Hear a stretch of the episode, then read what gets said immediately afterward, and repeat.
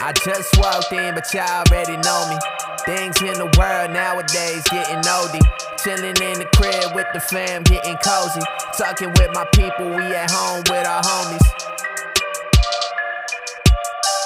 What's up, everybody? I'm Jayson Siano, the host of At Home with the Homies. Today, very special episode. One of my best friends, uh, the wonderful Anne Mahlum from Solid Core. What's up, Anne? How are you?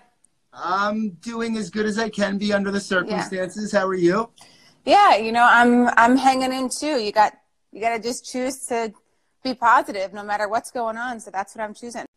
Absolutely, and and and you're good at that. And I've been for everybody out there who who doesn't know Anne. Anne is one of the best leaders that I've had the good fortune of working with in my 19 year career so far. And uh, we talk quite a bit, and, and I'm able to, uh, I hate the term pick your brain, but since I have nothing else to replace it with right now, I'm, I'm, I'm, able to uh, discuss a lot of different things that I'm dealing with also uh, that are similar and some that are dissimilar to what you're dealing with at Solid Core. And I thank you for that. Yeah, it's my, it's uh, it's my pleasure. I think the more information we share with one another, the better off we can be when making decisions. Absolutely. So, uh, so tell me a little bit about where we are right now with Solid Core. Uh, I know you've had to make some tough decisions. And mm-hmm. the biggest thing, I just got off a team call with my whole team saying, you know, listen, we don't know exactly when our clients who are businesses are going to be able to open. So, mm-hmm. you know, we have to take precautionary measures and uh, also, right, and make tough yeah. decisions.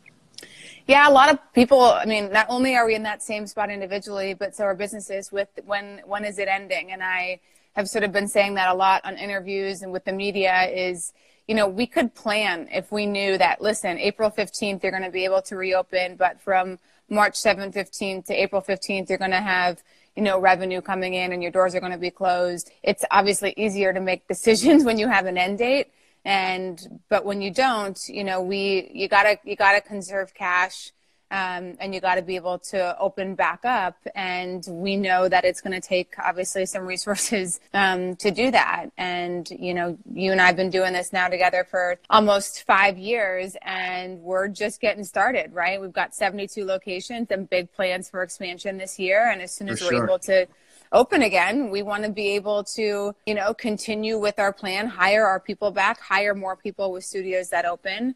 Um, but we're going to have to go through the temporary crap to get us there.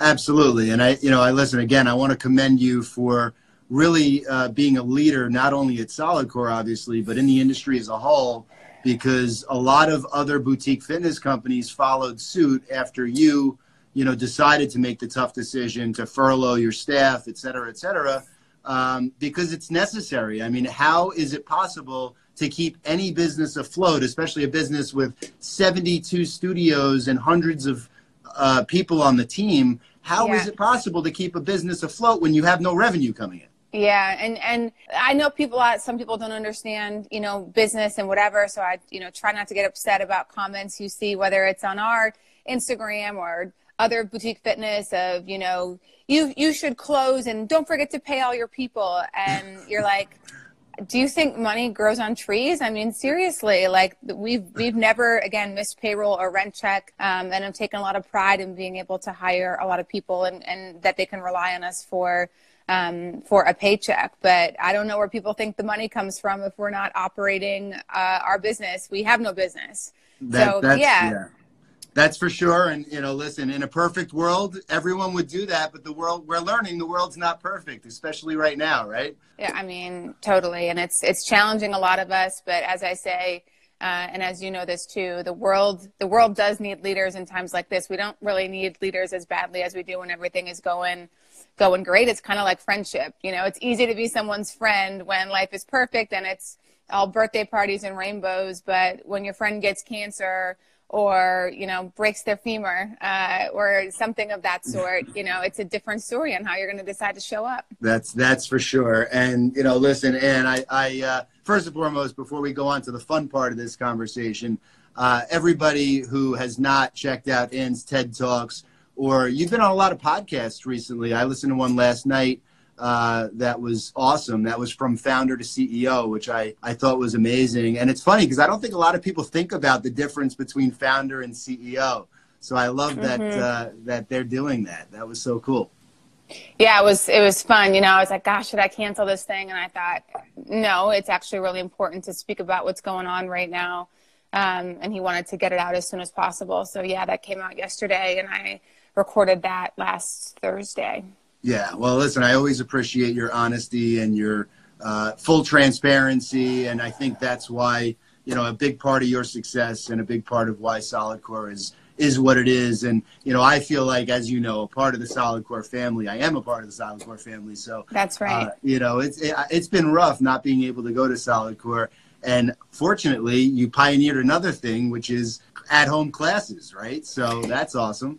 Yeah, that was great. We we worked really hard. I mean, the team that I did keep on board, as we call our skeleton team, uh, adding some muscle back in now as we're able to add some coaches to the team. But yeah, we we we diligently and tirelessly were like, how do we create an online product that represents and emulates as much as possible in the studios with accountability, small group classes the energy, the enthusiasm, the personalization. And we're like, let's, you know, let's limit the class base. There's a lot of folks out there right now doing, you know, live workouts and that's great. Or, um, you know, anybody can join hundreds of people, but it is hard to stay accountable. Like in our classes, you, the coach is right in your screen like this you know, looking at you saying, Jay, get your hips up, or like, I got Jay on his toes. So you, you can feel a little bit again of that accountability and you're in it with the rest of your, you know, uh, now 19 other people in yep. the class. So love that. Yep. I'm excited to do it. So let's dive into cool. the questions. I disclaimer, Brittany puts these questions together. I have not seen them. Okay. Uh, let's dive right in here. So if you had a warning label, what would yours say? Oh my gosh, these are like crazy. If I had a warning label, I would say, um, um, sometimes my bark can be as, or sometimes my bite can be as bad as my bark. Love that. Uh, in your opinion, what's one of the worst bad gym habits? Um, overtraining. Oh, that's a good one.